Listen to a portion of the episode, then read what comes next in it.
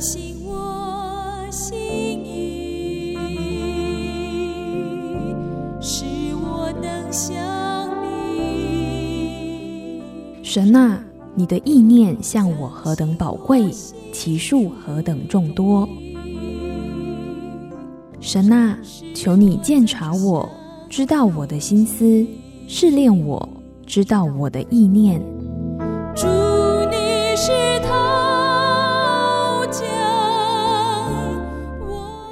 欢迎收听由钟荣凯牧师为您主持的《清醒的心》。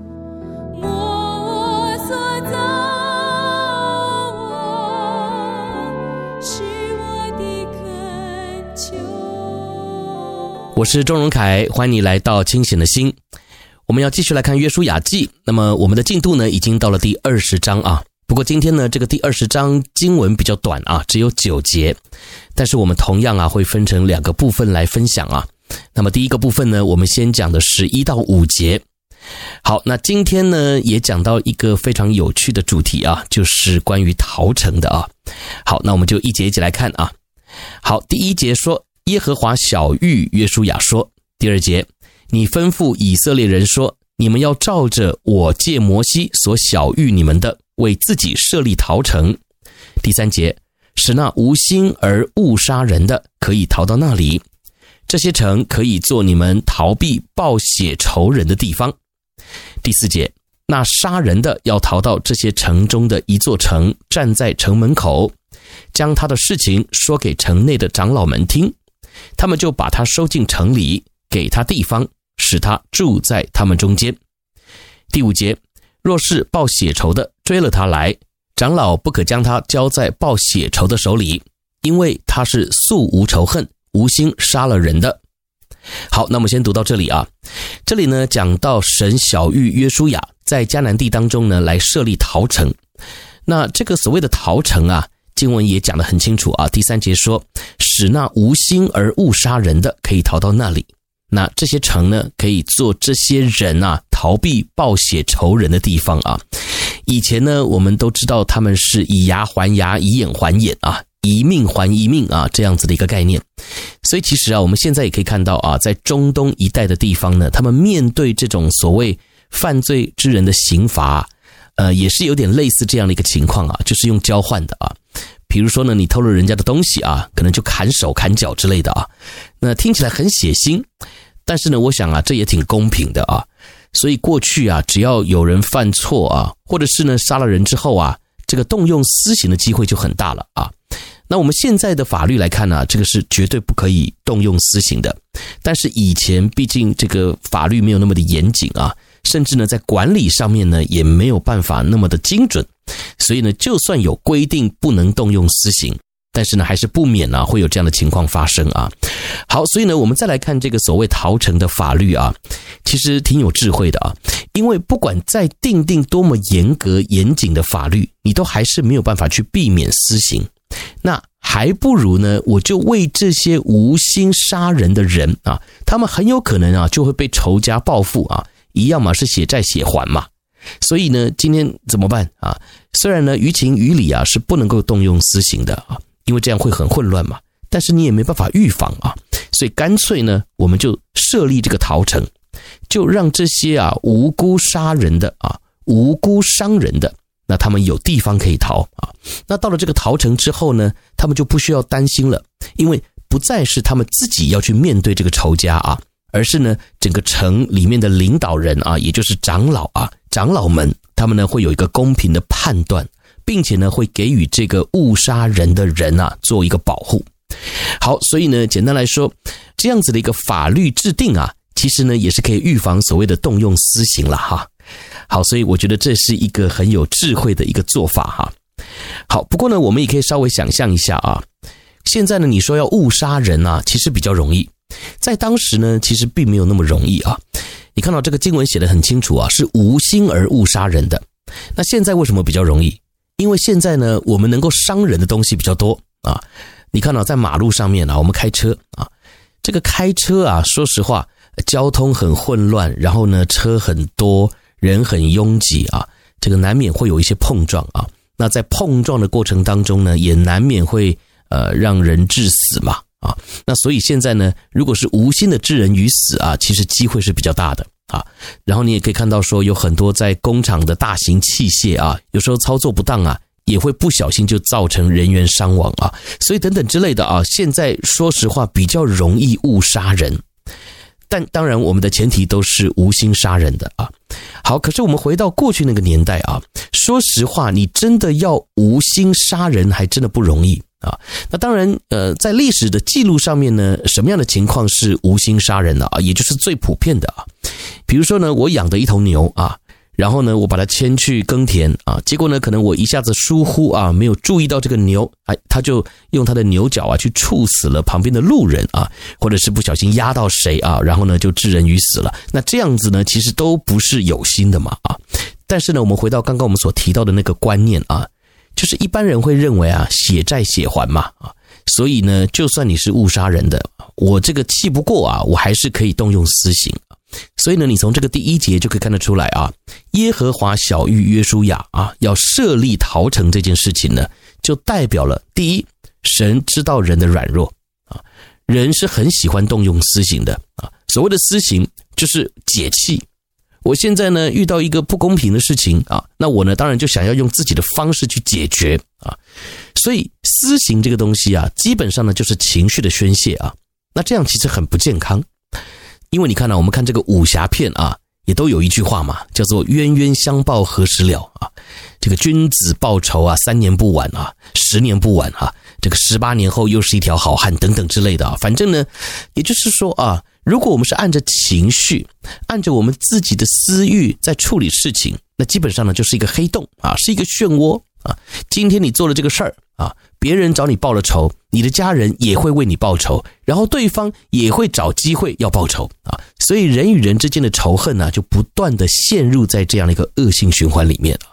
好，所以呢，你看啊，神要约书亚设立逃城，主要呢就是要去避免啊这个冤冤相报的现象啊，免得呢这个私刑的后续效应啊越来越扩大，反而呢就是让仇恨啊更加增啊。好，所以呢，我们从这里就可以看到啊，第一。神非常的体恤人的软弱啊，就是设立这样的一个逃城，让大家不要陷入在这样子的一个漩涡里面啊。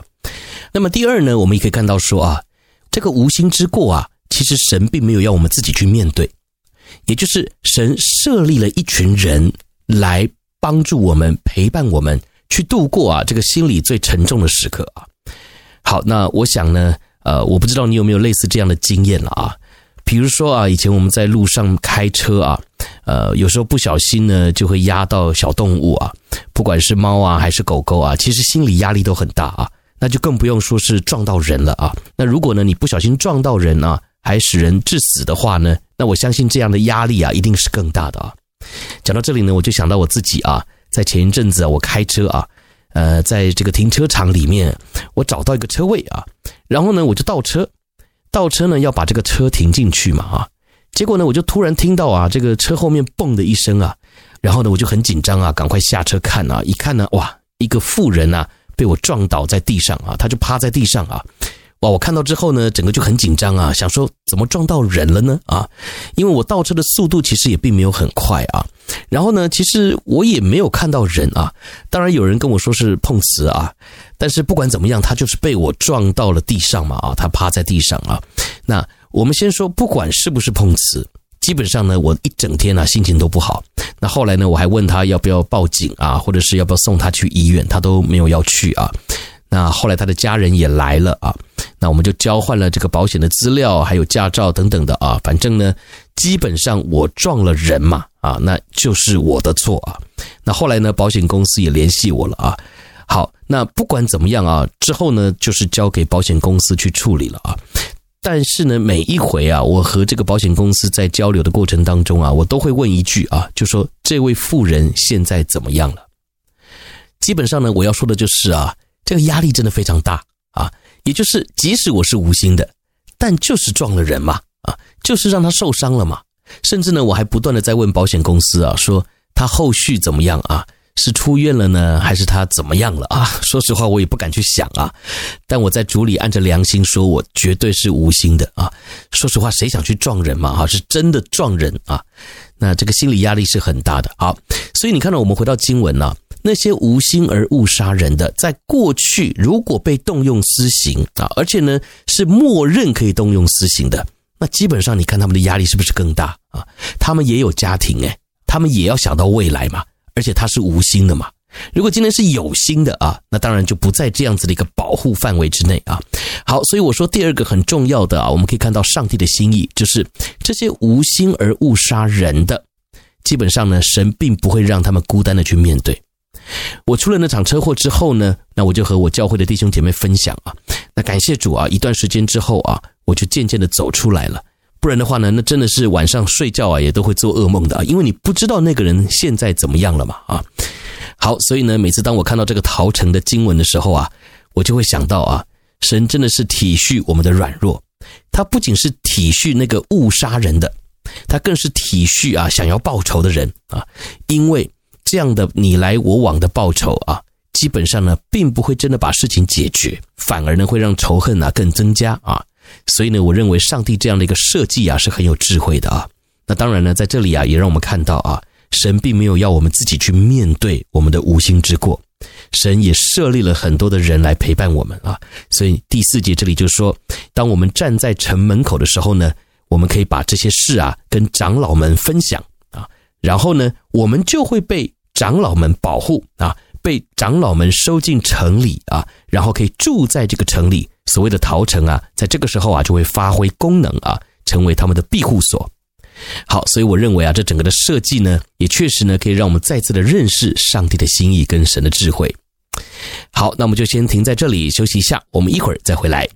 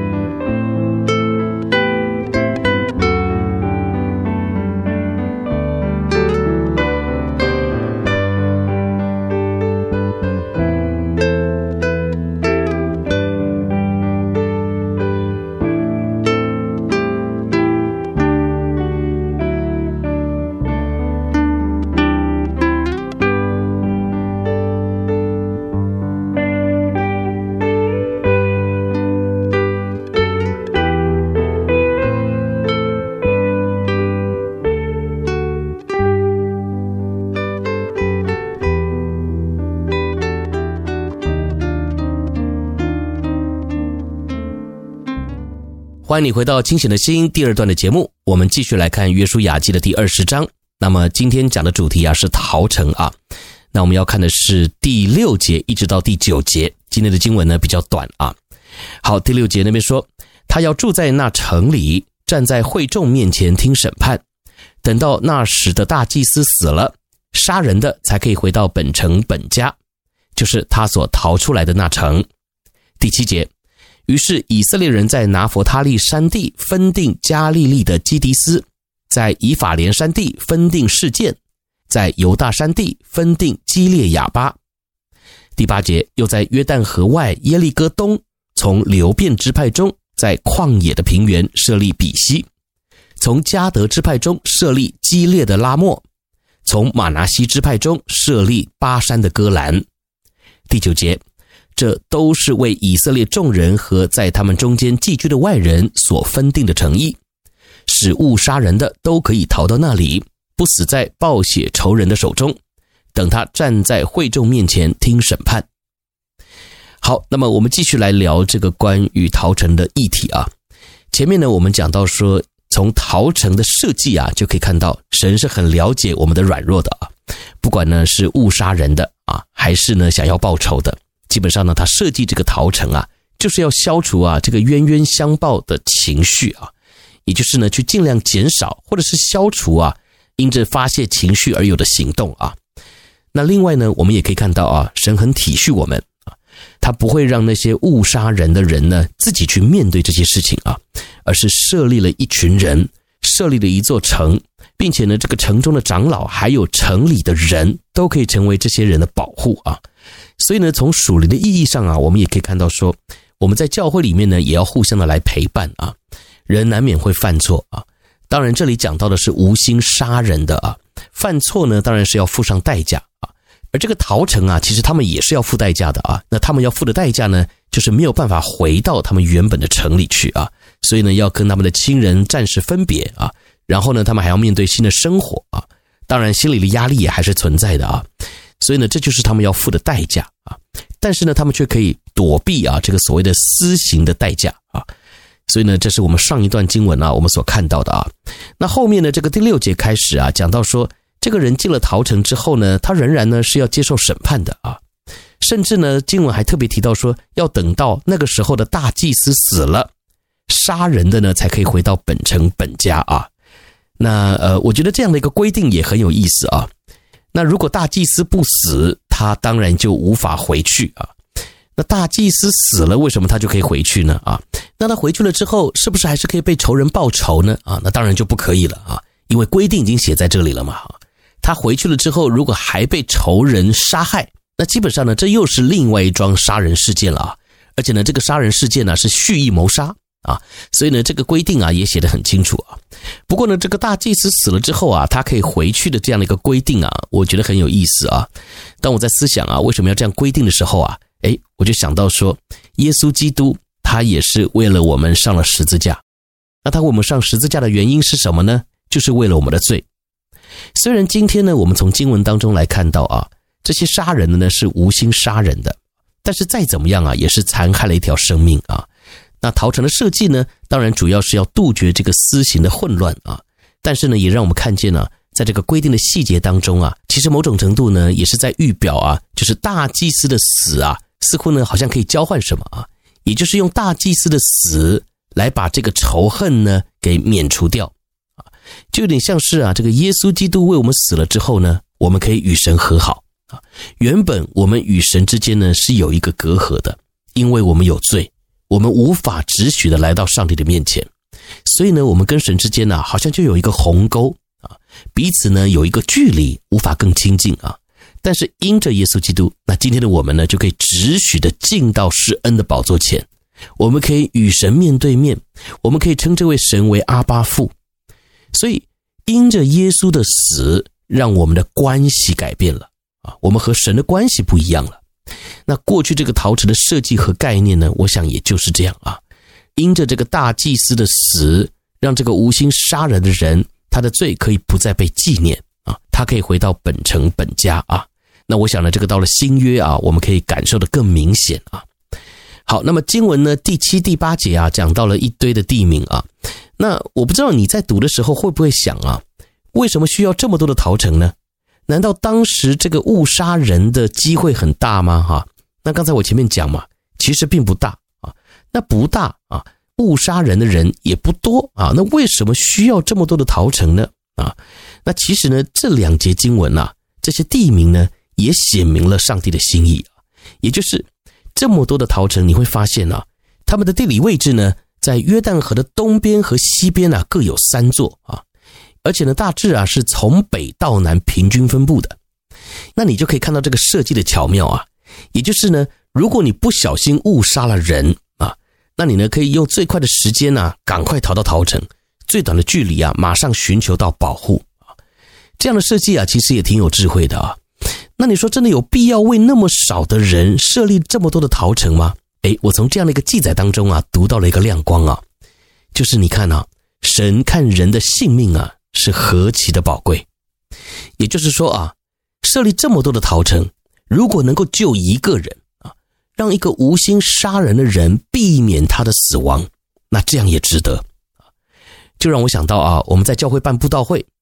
常常呢，我们也会说啊，主啊，今天我们花了那么多的人力、物力、金钱，我们办一场布道会，如果只有一个人信主，也值得，对吧？啊，哇，我们今天花了一百万，结果呢，只有一个人信主，好好亏啊，哈，这个还真不划算啊。我想基督徒我们应该不会这样想啊。那同样在逃城也是这样的概念啊，就是这么多的逃城，在约旦河东、约旦河西各有三座。而且呢，从南到北平均分布，意思就是，不管这个人在哪里不小心杀了人，他都可以立刻用最快的时间、最短的距离到达一个逃城，可以保住他的性命，可以把这样的一个仇恨呢给避免掉啊。那我想呢，这很明显的就可以看出上帝的心意啊，就是人的性命在上帝的眼中是何其的宝贵的。好，所以呢，今天我们在分享这个逃城啊，虽然呢这是过去他们的律法啊。可是呢，我们却可以从这样的一个规定当中，也看见上帝的心意。那也盼望呢，今天这样的分享啊，能够陪伴你。如果现在的你啊，也正因着一些无心之过而有很大的心理压力的话呢，那我要提醒你，你并不是孤单的，而神也亲自的赐下了耶稣基督，成为我们的中保，也就是我们可以在耶稣基督的面前，把这些忧虑重担放下来。我也愿以马内利的神赐你平安。让你能够很快的走出这样的一个阴霾啊！那当然，最后呢，你也要这样来宣告啊，就是神看你比看什么都重要，你值得用好几座城来保护。所以奉主的名祝福你，愿我们每一位弟兄姐妹啊，都能够因着仰望耶稣，进到耶稣基督里而得到平安哦。我们一起来祷告，亲爱的天父，谢谢你为我预备了这个重生的机会，饶恕我在生命当中的无心之过。或许有时候我也并不是真的无心，但是我犯错了之后也产生了很大的心理压力。但今天借由你圣灵的光照和提醒，让我知道面对生命中的软弱，我必须要谦卑的承认我需要这座逃城，并且我也愿意顺服你的旨意，让自己再次的被你陶造，以至于来经历到你基督宝血的功效，成为新造的人，不再被软弱辖制给控告。谢谢主，愿你赐我平安。垂听我的祷告，奉耶稣基督的名，Amen。我是周荣凯牧师，愿神亲自的恩待赐福他自己的话语，也让我们每一天都能够因着耶稣基督得到释放，享受真平安哦。清醒的心，约书亚记灵修，我们下一期再见，拜拜。